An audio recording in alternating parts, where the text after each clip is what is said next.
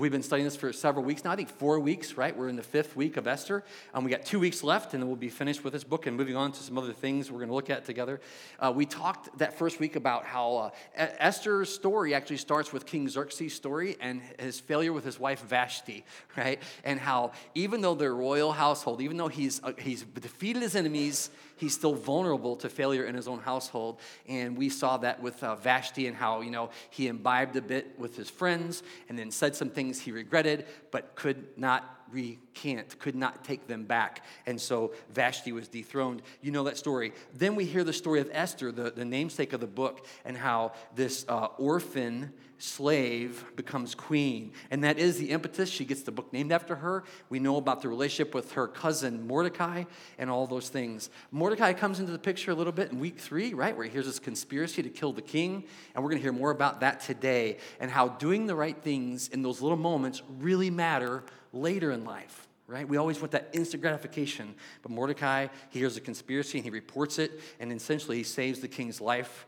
Talked about conflict and then conviction, how Mordecai would not bow, would not bow to Haman, this kind of egomaniacal person in his life.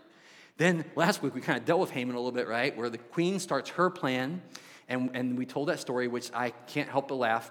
And it's not funny because it's going to get really dark today, but uh, this is what the, the, the, king does for the man the king delights to honor, right? And he had to parade Mordecai around on the horse with the royal robes on, saying, This is what happens to the man the king delights to honor. And we talked about how humili- humiliation is actually an opportunity for us to grow as believers in Christ, right? Who gets ahead in this world, I asked last week.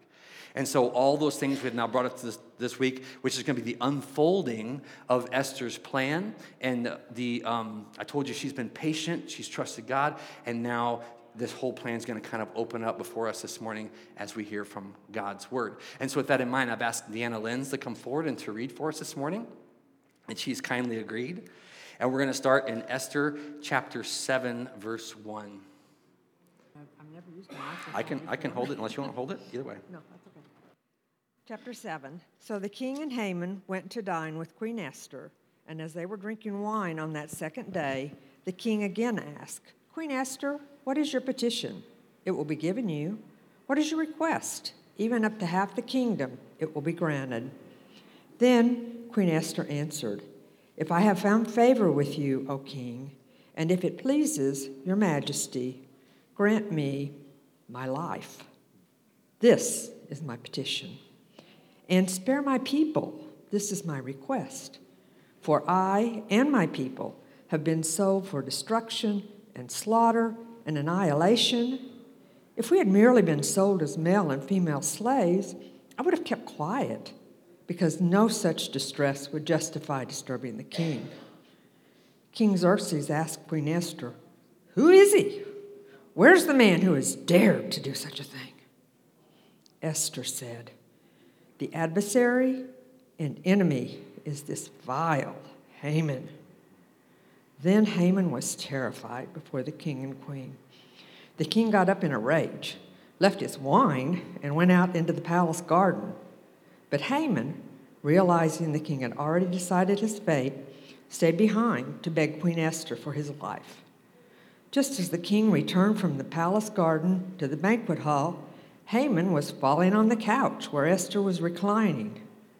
The king explained, Will he even molest the queen while she's with me in the house? As soon as the word left the king's mouth, they covered Haman's face. Then Harbona, one of the eunuchs attending the king, said, A gallows 75 feet high stands by Haman's house. He had made it for Mordecai, who spoke up to help the king. The king said, Hang him on it. So they hanged Haman on the gallows he had prepared for Mordecai. Then the king's fury subsided. Chapter 8. That same day, King Xerxes gave Queen Esther the estate of Haman, the enemy of the Jews, and Mordecai came into the presence of the king, for Esther had told how he was related to her. The king took off his signet ring, which he had reclaimed from Haman, and presented it to Mordecai and Esther appointed him over Haman's estate. Esther again pleaded with the king, falling at his feet and weeping. She begged him to put an end to the evil plan of Haman the Agagite, which he had devised against the Jews. Then the king extended the gold scepter to Esther, and she rose and stood before him. If it pleases the king, she said, and if he regards me with favor and thinks it the right thing to do, and if he's pleased with me, let an order be written overruling the dispatches that Haman, the son of Hammedatha, the Agagite, devised, and wrote to destroy the, destroy the Jews in all the king's provinces.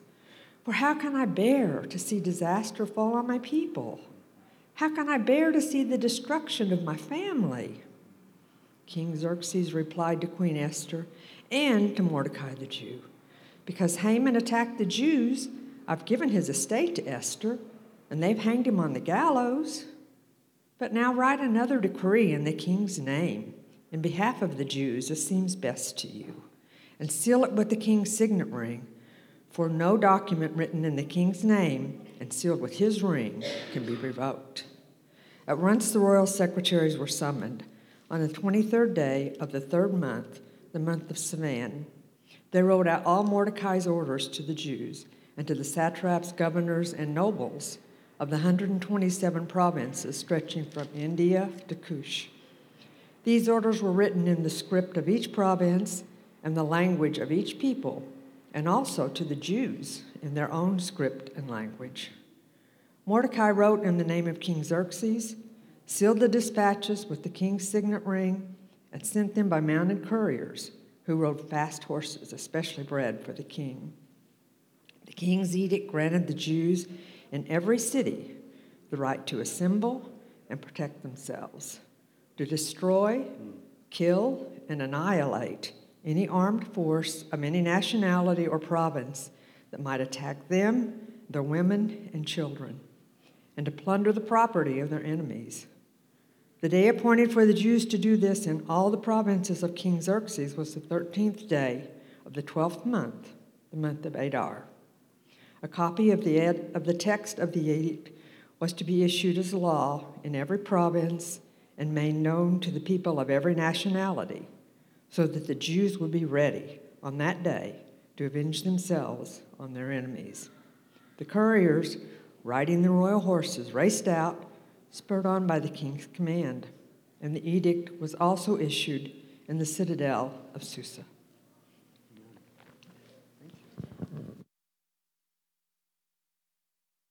Pray together. Uh, Father God, we thank you so much for your word and the power that it holds for our lives, that we might be shaped by you, shaped by your word, shaped by your truth. And ultimately, Father, we ask that you would be our teacher today, that we would learn from you, and it would not be um, man made anything, Father. We, we are not interested in the man, wisdom of man because we have realized that we are lost in that. But, but Father, a, a, path forward in your truth. So would you lead us today through your word?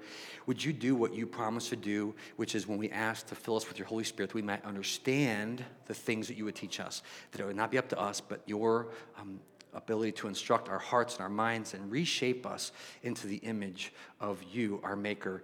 And as we do this, this work, may you be glorified among us. Uh, may we rightly loose our tongues for praise to you and join all the saints of all time in worshiping together. We thank you so much for the, what you're going to teach us today, and we pray you would do it well uh, for your glory and for the good of your people.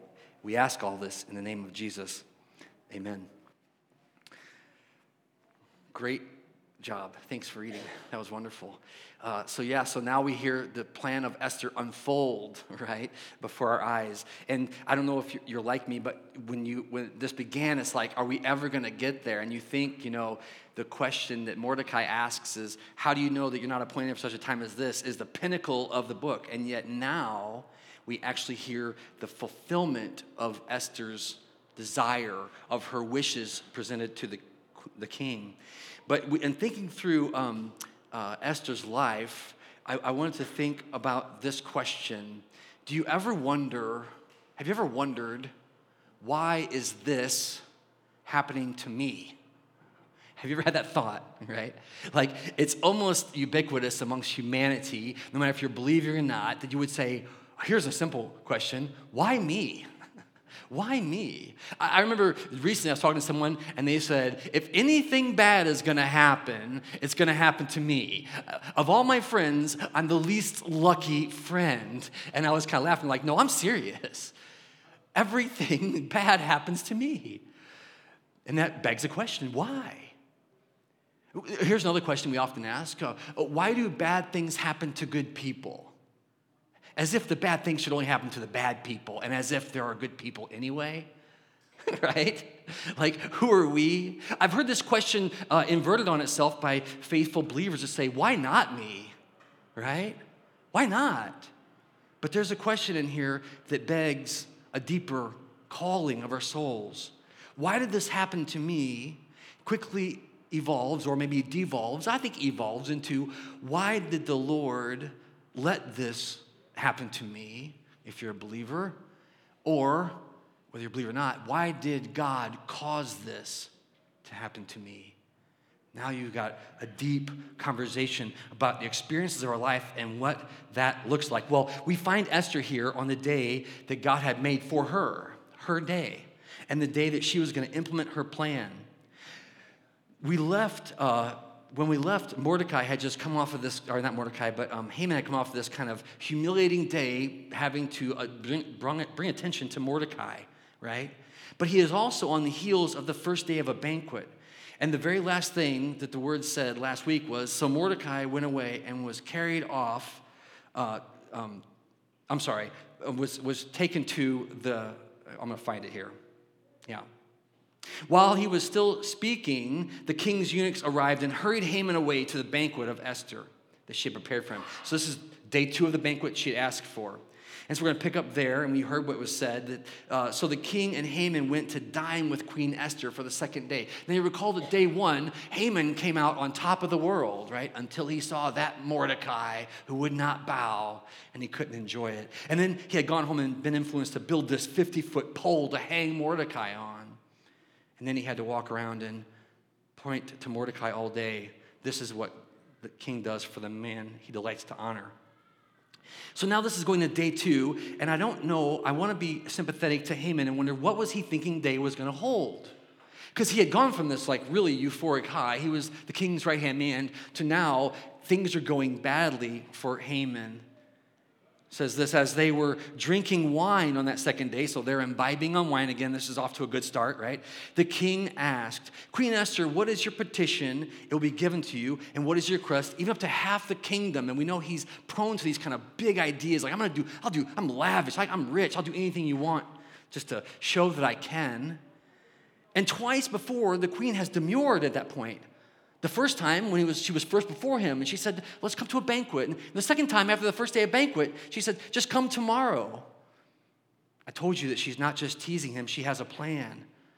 And in her wisdom, in the third day, she makes her petition known. Verse 3 says this the queen, Then Queen uh, Esther answered the king, If I have found favor with you, O king, and if it pleases your majesty, grant me my life the queen begging the king for her very life. Not only that, she goes on, This is my petition, and spare my people. This is my request. And so she's like, Grant me my life and grant me my people. That's what I want. Now, I want to think about this for a moment from King Xerxes' perspective. He does know from the text who Mordecai is, that he's a Jew, because he says that go get the Jew Mordecai and celebrate his, you know, his, his favor from the king but he does not yet know who the queen is, nor her own lineage. So when the queen comes and she says, Spare my life, well, he has, hasn't he? He gave her the scepter and she bowed and touched it, and she could have been killed right there, right? So he's already spared her life. But then she says, And spare the life of my people. She makes these two bold requests for the king. She makes them after two days of a banquet celebration that was thrown in the king's honor. And as I told you, with Haman as the royal guest, right? The, the, guest of honor, if you will. This is my request. For I and my people have been sold for destruction, the queen, and for slaughter and for annihilation. These words are going to come back around in a moment. And if we had merely been sold as male and female slaves, I would have kept quiet because no, no such distress would justify bothering the king. So we're going to come to that in a moment. But here's the first thing I want you to know. And this is one of those things about, because I said we want to look at Esther for how it is, but then what it means for our life, right? Practical teaching from the scriptures. And here's what I want you to know that it's okay to ask for what you want. It's okay to ask for what you want. I know too many people who, say, what would you like to see happen? Like, oh, I don't want to be, you know, I don't be selfish. I don't, I don't want to worry about that. And sometimes we're so afraid to actually ask what we want, we never get the words out. Oh, what would you like to see happen? The, queen, when she gets here, Queen Esther, she finally gets to this point where she says, and this is the moment I'm going to make my request to the king. I'm going to tell him what I want. I want my life to be spared, and I want the lives of my people to be spared. Now, she doesn't say that. She says, and my people. I want you to give me my people, right? But there's an implication there that their lives are also in danger. And she says that. We've been sold to be annihilated, to be killed and destroyed, wiped out. You remember that Mordecai was mourning in the streets because of this edict that the king had granted to Haman to destroy all the Jews living in the land. And so she comes and she makes this request known let my people live and let me live also. I wonder why we aren't comfortable asking for things that we want. And I want to say this maybe especially as Christians. Why are we uncomfortable asking for what we want? Are we afraid that we serve a God who will not be kind to us in our request? I went to look in scripture to this question. I'm like, I've heard this before. I've heard this before. What, what do you want? What's your request? And you know where I heard it from was Jesus. Jesus, when he, when he was first, in, early in the Gospel of John, John chapter 1, he was walking and some disciples heard he was a Lamb of God. They're following him, and he stops walking and he says, What do you want? And, and, and they say, Where do you live? Where are you going? And he says, Come and you'll see. He invites them right along, right? He answers, Hey, ask. And, I mean, think about that. There were people there with John when they said this is the Lamb of God, and they don't, they don't ask the question. They don't follow him. They don't, they don't answer. Here's another one. This is uh, from, I think, a gospel of Matthew or Mark, and it's when Jesus encounters a blind man, and, and, and, the man cries out to Jesus, and Jesus gives him his attention and says, What do you want? to a blind man. And, and I would think, well, isn't it kind of obvious? but it's not, is it? He could have wanted a bunch of things. But instead, in that moment, he said, Lord, that I might see made his request known. And guess what Jesus does? You can see because he asked. Oh, one more, one more. Peter's going through the gate called Beautiful, and, and the guy asks for a coin, and Peter can't give it. He says, Gold and silver I do not have, what I have I will give you. Get up and walk. And the man's healed for asking, for putting his hand out. See, sometimes we're too afraid, and this is one of those things in our lives, and we ought to learn from Esther that it's okay to ask what we want when we're before the king. It's perfectly okay. Now, I'm talking specifically about prayer life here. It's okay to ask for what we want. the, uh, my favorite life verse, by the way, is Matthew 7 7, which says this um, Ask and it will be answered, seek and you will find, knock and it will be open to you. I've always loved that verse. Ask the question. Seek what you're looking for, knock. And then in 7 8, it says, Because everyone who asks is answered, everyone who seeks finds, and everyone who knocks, the door is open. Isn't that interesting? But maybe you're like me and you're like, don't you get annoyed with people who always ask for what they want and they get it? you know people like that in your life? They just, they just say the thing they want. It's ridiculous. You're like, that's ridiculous. Why would you say that? And, and then they get it, right? Going to a restaurant, you know, uh, we're gonna set you over here. You know what? Can I have that table by the window? Oh, sure. You're like, what? We were supposed to be, at, you just ask and you get that table by the fireplace? Who likes those tables, huh? Why are we afraid to make our requests known? Okay, let's take it out of the world into the world of our God, our Heavenly Father. Why are we afraid to ask Him for things? You know where I get the greatest model for this? Jesus in the Garden of Gethsemane, night before He's crucified. He takes his disciples and he says, Hey, come pray with me. And in that moment, he says, Stay here, I'm gonna go over here, I'm gonna pray. And he prays this prayer that's so radical because it's Jesus, the very Son of God, that he says this I do not want this cup. If there's another way, let this cup pass before me.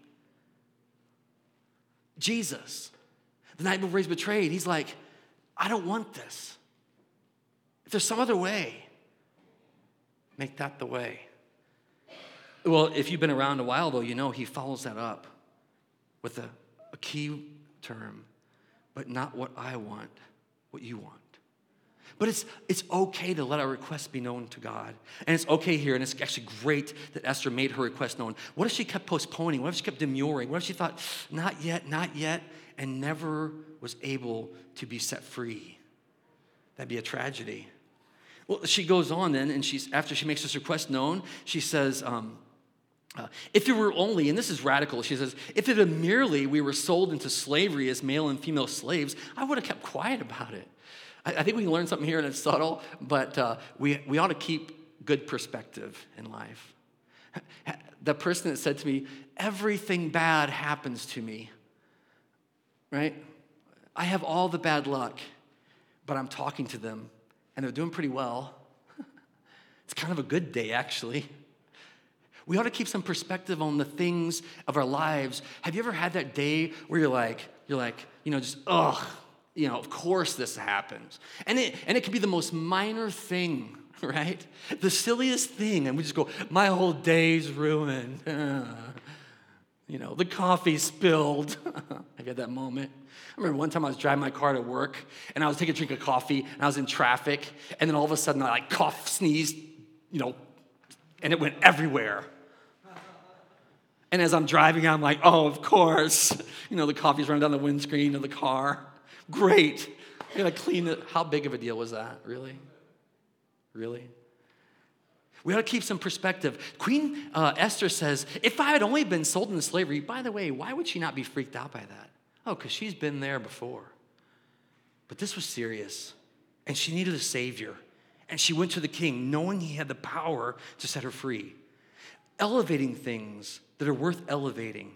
I would say this that we can uh, discern the, the importance of our own desires or requests. We can, we, can modify, we can check those things in our spirit. The, the word perspective actually means to get a good view of it, to get a, a good location. It's actually used when you use binoculars, right? It's not looking at the immediate, it's looking down the road. Is this gonna be a problem in a minute? Not right this, this crisis. And Esther saw this was a problem down the road for her and her people and needed the king's intervention. I think it's wild that she says, I wouldn't even bother you if it was just slavery. I've done that before. But this is important. And so I bothered the king with this important request. Um, one final touch there on that. I don't want you to ever think, as a believer in God or in Christ, that you're bothering him with your requests. I don't think that's true at all. I was talking to somebody this week and they said, uh, You're probably not going to agree with my model of prayer, but I just talked to Jesus. And I'm like, I love your model of prayer.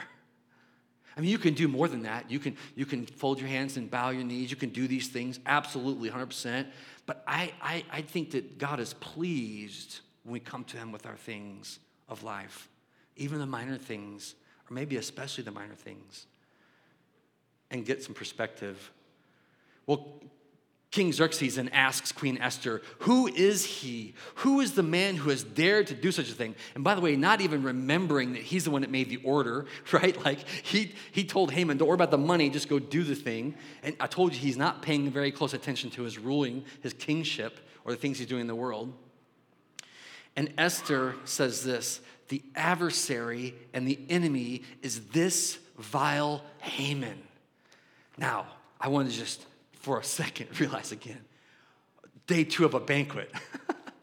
the queen's throwing a party. Remember what Haman said the night before? And I, of all the people in the kingdom, was invited to the party with King uh, Xerxes and Queen Esther, right? And now all this moment comes piling down on Haman, weighing down on him.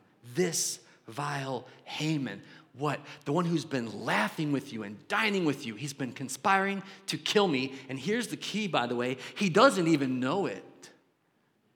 See, he doesn't know that Queen uh, um, Esther is part of the enemy in his mind, just that Mordecai.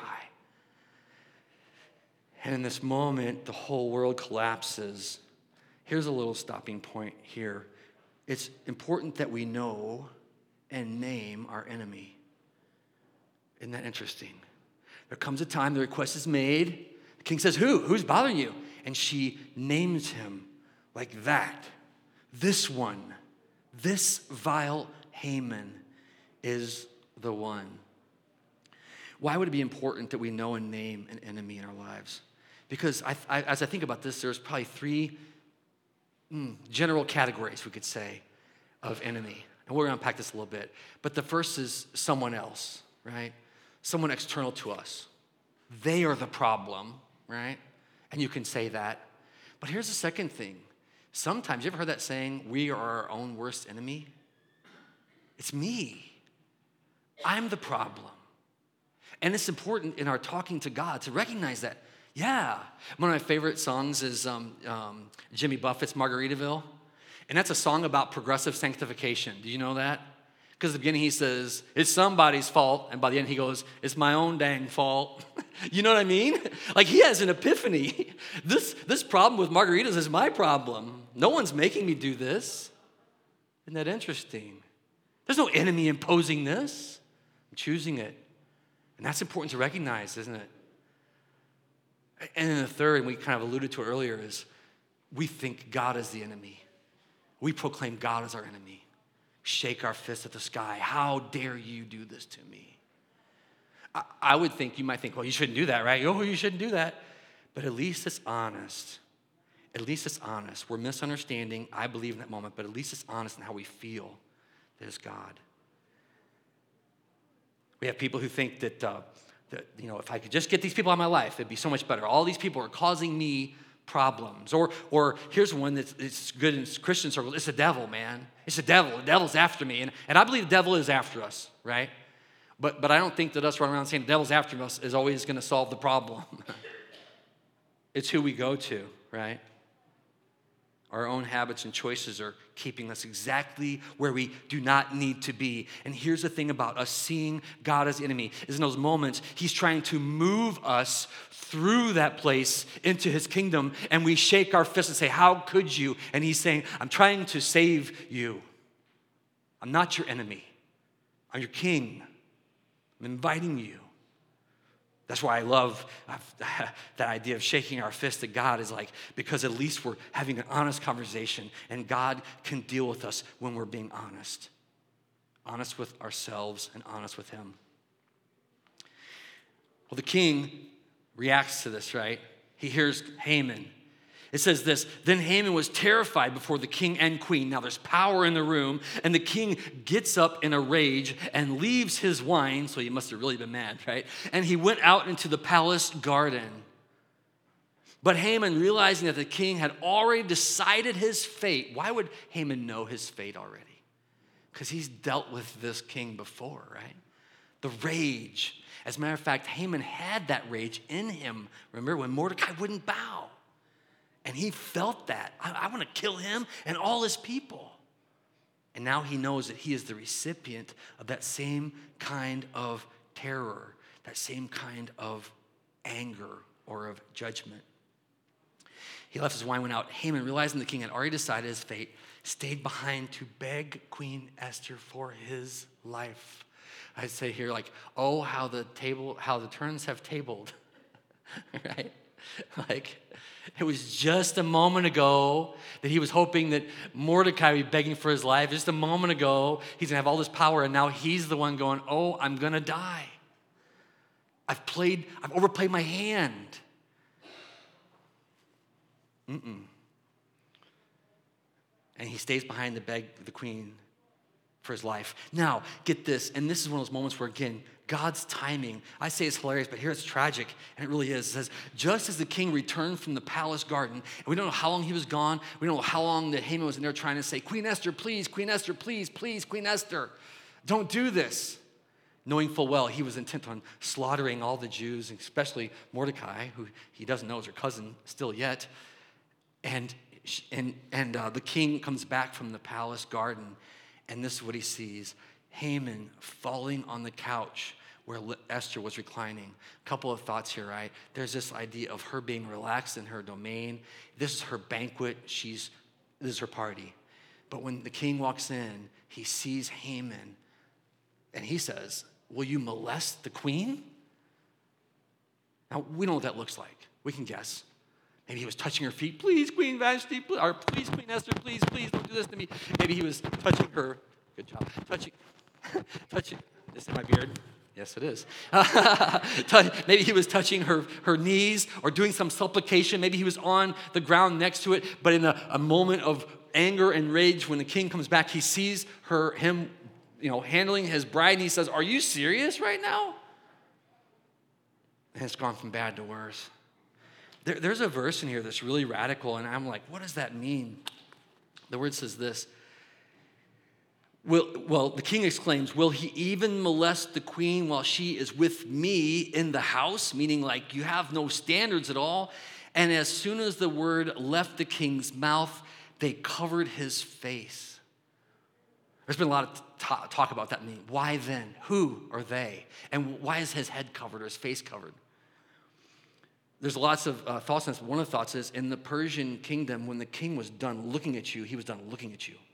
He didn't want to see you again. Here's another idea. And you were never allowed to see the king again. You have viewed him for the last time. Woo!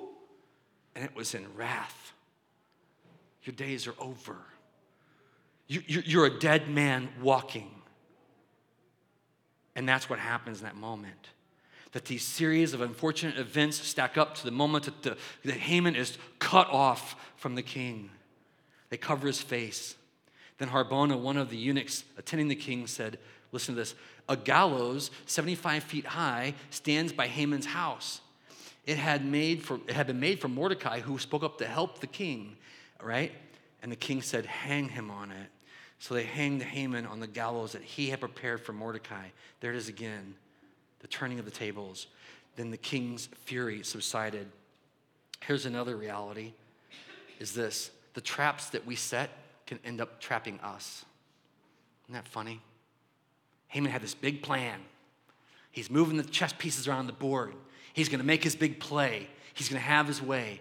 And everything that he had done, every conversation, every hard hearted moment, every moment of indifference toward the people around him, every moment of egotistical lunacy of his life had compiled into his perfect destruction. In, in so much that the night before, the gallows he had ordered built were built for him and he didn't even know it. He didn't know he was building his own demise. We ought to be careful when we're doing that. Practically, what, what, what am I talking about, right? Well, I'm not building a gallows outside of my house, right? Like, that's a bad idea, you know? What's going on practically, though? How about when we judge someone else quickly? Snap judgment, right? Say things, oh, like those people. You know, those people, right? In, in safe company. We pass judgment so quickly. We, we judge a book by its cover. We, we don't wait and see the holy inside, and we just press through in this fast paced life, disregarding all that God is doing around us. I told you earlier that there's a revival happening in Kentucky, but the revival's happening everywhere. If you can see it, when we judge, when we dole out punishment, here's a problem someone harms us in this world, and we say, make them. Make them pay. How much? There's not enough. I hurt so much. There's not enough pain in the world. Make them pay. Right? But do we realize that we may be building our own destruction? That there is no satisfaction in this. The pound of flesh we demand might be a pound of our own.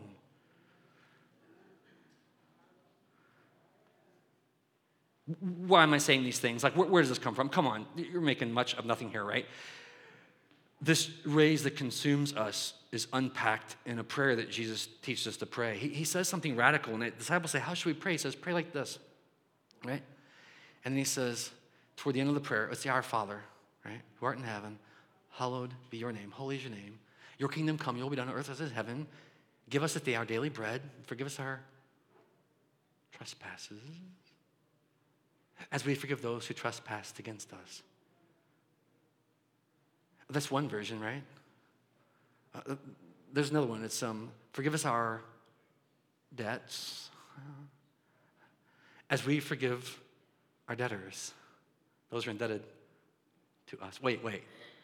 As we forgive trespassers, as we forgive debtors. You know what Jesus actually said in the Gospel of Luke? Forgive us our sins. Whew. As we forgive those who sin against us. Ooh, that's a dangerous prayer. That's a dangerous prayer because you're saying to God, Judge me the way I've judged the world. Have, have compassion and mercy on me who have had compassion and mercy on the world. That's a dangerous prayer. And Jesus said, You want to know how to pray to the Heavenly Father about His kingdom come here on earth? This is how you do it. Forgive us the way we forgive others. But people say to me, uh, I know I'm a Christian, I have to forgive. You don't have to, but boy, you're gonna be miserable. Make them pay. For how long and how much? Until you're satisfied? Until I'm satisfied? It's a dangerous prayer. So we have the queen, and Haman's been judged, um, cut off from the king forever. It's a tragic moment. It's a tragic moment. I have a hard time saying ha ha at Haman, as vile as he is because it's a tragic moment of his demise. king says, Hang him on it. Verse 10 So they hanged Haman on the gallows he prepared for Mordecai, and the king's fury subsided. We're going to come back to that, but we'll move on for now. Verse 1 of chapter 8 That same day, King Xerxes gave Queen Esther the estate of Haman, the enemy of the Jews. And Mordecai came into the presence of the king because Esther had told him how he was related to her. So this is the first time that the king understands who Mordecai is. For all of his favor and all of Mordecai's good choices, this is the first time he recognizes, oh, you're my bride's cousin, and raised her as her father, right? Big revelation there. Um, the king took off his signet ring, which he had reclaimed, taken back from Haman, and he gave it to Mordecai. And Esther appointed Mordecai over Haman's estate. So, a couple things here is that uh, the king gives Esther the estate of Haman, and then, and then Esther lets Mordecai rule it, right? And he gets the king's signet ring.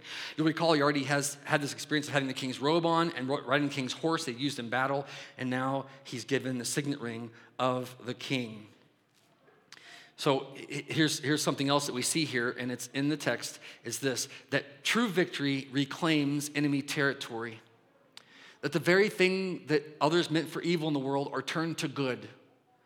And this is a deep and real, uh, and real uh, issue or part of our life as Christians. I think sometimes we're satisfied to say, I'm just going to stay away from there. I've left that behind. But I don't think that that's the true fulfillment of redemption in Christ's name. It's freedom in those same places. That means that when we talk about forgiveness, it's, it's this idea that um, have you been harmed? Yes. But God will walk you in freedom through the areas you've been harmed. Does that make sense? Have you been through hard things? Yes. But God will walk you with freedom through the things that have been hard for you. There's a radical uh, reformation, um, redemption story of our lives that God is not satisfied to say, the battle's over, ignore it, forget what happened. He never says forget, He does say forgive. And He calls us to freedom. Isn't it interesting that all that Haman had built for himself was given to his enemy in this moment of the king's judgment, in the moment of the king's favor? And at the very places that he would have been most afraid to tread was the very places that uh, Mordecai was able to rule. That's interesting to me. True victory reclaims enemy territory. The enemy hopes to threaten us off of the land, but it belongs to the Lord. So we ought not be afraid. We read from Joel this morning. I actually had a verse from Joel I want to share with you. Joel 2:25 says this: God promises, "I will restore to you all the years the lotus have eaten." Wow. We see this repeatedly in the biblical text. That God is not interested in just saving us, but in redeeming us and making our lives full and free.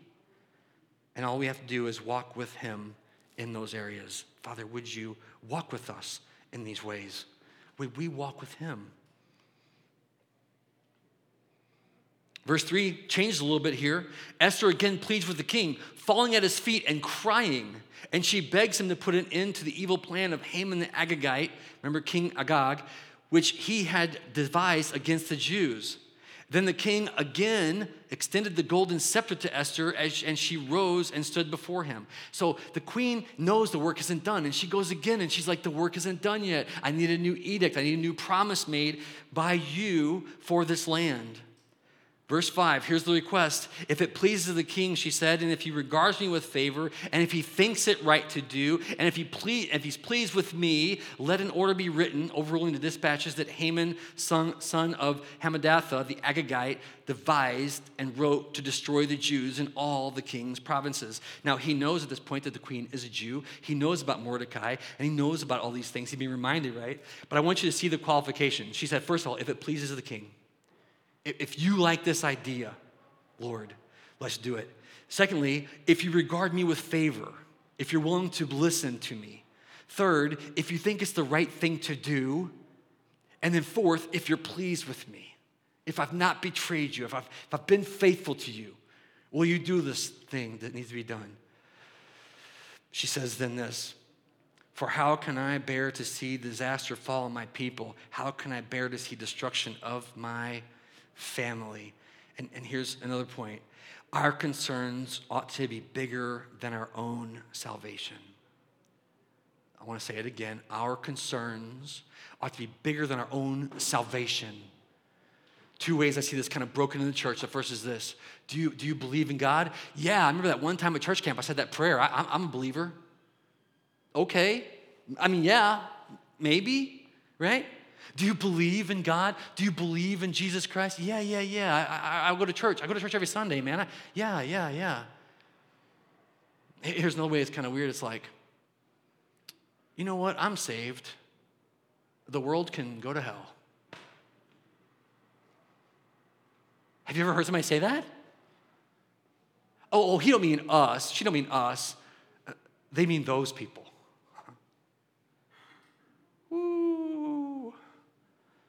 Forgive us our sins as we forgive the sins of others. Standing before a holy and righteous God. Listen, I'm sure it wasn't you, but it ought not to be us.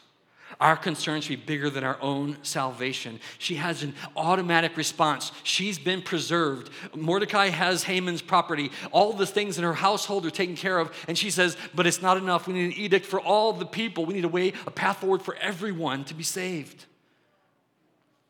I love that. I love this model from Esther. Our concerns should be larger than ourselves. We ought to have a mind bigger than our own little problems. What is God doing in the world? What is his hope for the world? Who is God saving? Just us? Just people like us? How can I bear to see the destruction of my people? How can I bear to see the destruction of my family? We're going to wrap up here. King Xerxes replies to Queen Esther and Mordecai the Jew Because Haman attacked the Jews, I, I, have given his estate to Esther, and they have hanged him on the gallows.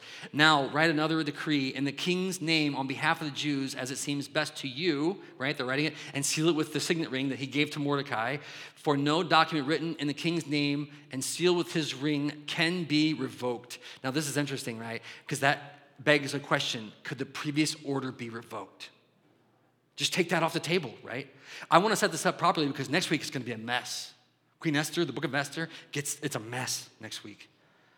He makes a new order because sealed with his ring because no order of the king can be revoked. At once the royal secretaries were summoned on the 23rd day of the third month, the month of Sivan. They wrote out all Mordecai's orders to the Jews, to the satraps, the governors, and nobles of the 127 provinces stretching from India to Kush.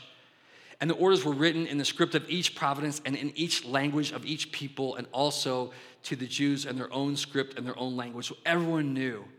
And I want to get to the point of, of what uh, he's, he's getting to here with the second order. This is what the word says. Mordecai wrote in the name of King Xerxes, sealed the dispatches with a signet ring, and sent them by mounted counselors who rode fast horses, especially bred for the king. Okay? 11. The king's edict granted the Jews in every city the right to assemble. That's the first thing. They could get together, they could worship. This is an ongoing battle for the people of God that we have the right to gather and worship. That's the first promise made in this edict. The second thing, They have the right to protect themselves, and it's, and it's articulated to destroy, kill, and annihilate any armed force of any nationality or providence that might attack them, their women, and their children. They have the right to defend themselves, they have the right to defend others. That's the right the king gives them, right? And this starts to beg the question about um, his previous order not being able to be rescinded because whatever the king says is, is the rule. He spoke in truth.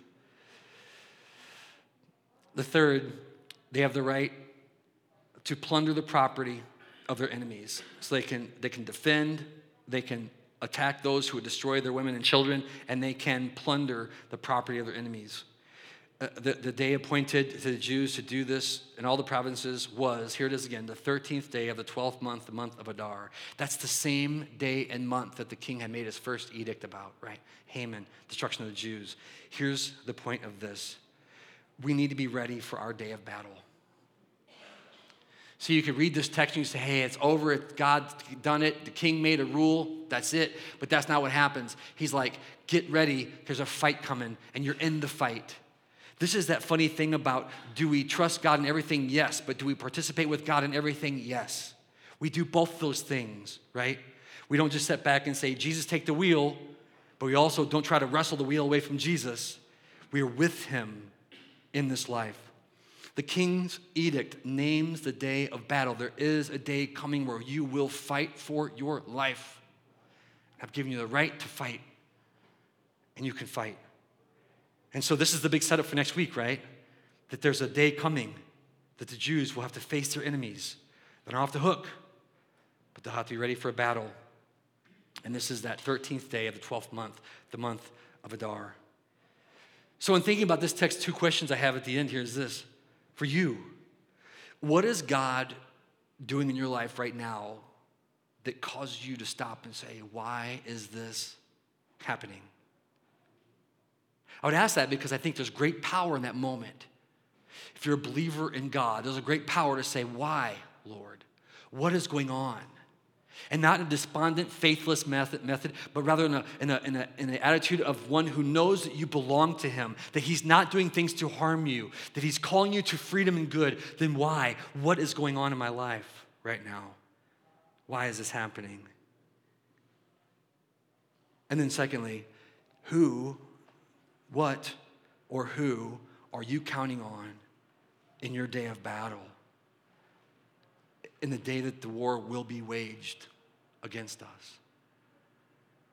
See, this is where the whole thing shifts a bit because as much as the King, King Xerxes is like, hey, you got to fight for yourself, that's not what Jesus came to do. Earlier, I said when Mordecai was hung on that pole, it said the king's wrath subsided. We come back to that. Jesus came to earth, born of God, born of man, lived the perfect life, right? Did miracles, the people follow him. What do you want from me? Heal me. What do you want from me? Help me to see. What do you want me? Feed me, right? And he says things like this I am the bread of life. The difference is this that in Jesus, he gave himself that we might be free. Ooh. He gave himself that the king's wrath might subside on a pole created for God's enemies. See, that's wild. That's radical. And, and here's the thing He does it, and then He invites us to a banquet afterwards. He's not like banquet first, and then it's to be bad news. It's like the bad news is it's good news, and the good news is there's a banquet. If you would only but come, come with me to the table and eat. Uh, pray with me if you would. Father God, I thank you so much for your word and the power that it extols in our life, that it imparts to us. I pray a prayer of thanks for your grace and your mercy upon us. I pray, Father, that we might take a lead from Esther here and be discerning of our moments and recognize your goodness in the most difficult situations. I pray, Father God, for continued uh, presence in our life and that we might be found faithful in you. And ultimately, Father, that no matter what we're going through, that we would know and believe that you are in it and we would seek your wisdom in those places. Help us to not you know, respond like the world does and, in fear, but respond knowing your love. Would you uh, help us to heal from harms we've been through? Father, I, I, my prayer today is that It would not be some kind of, but it, not man made wisdom, I prayed earlier, Father, but it would be your Holy Spirit and your word, rightly understood, that would free us from the burden of sin and death, that would forgive us for all trespasses, and that would cause us to be a forgiving people. And then, Father, as you do that work that only you can do, I pray that we would be found amongst your community of faith, praising you and spreading this good news. Would you um, be with us as we gather together today uh, to worship the great gift you've given us in Jesus Christ? We pray. Amen.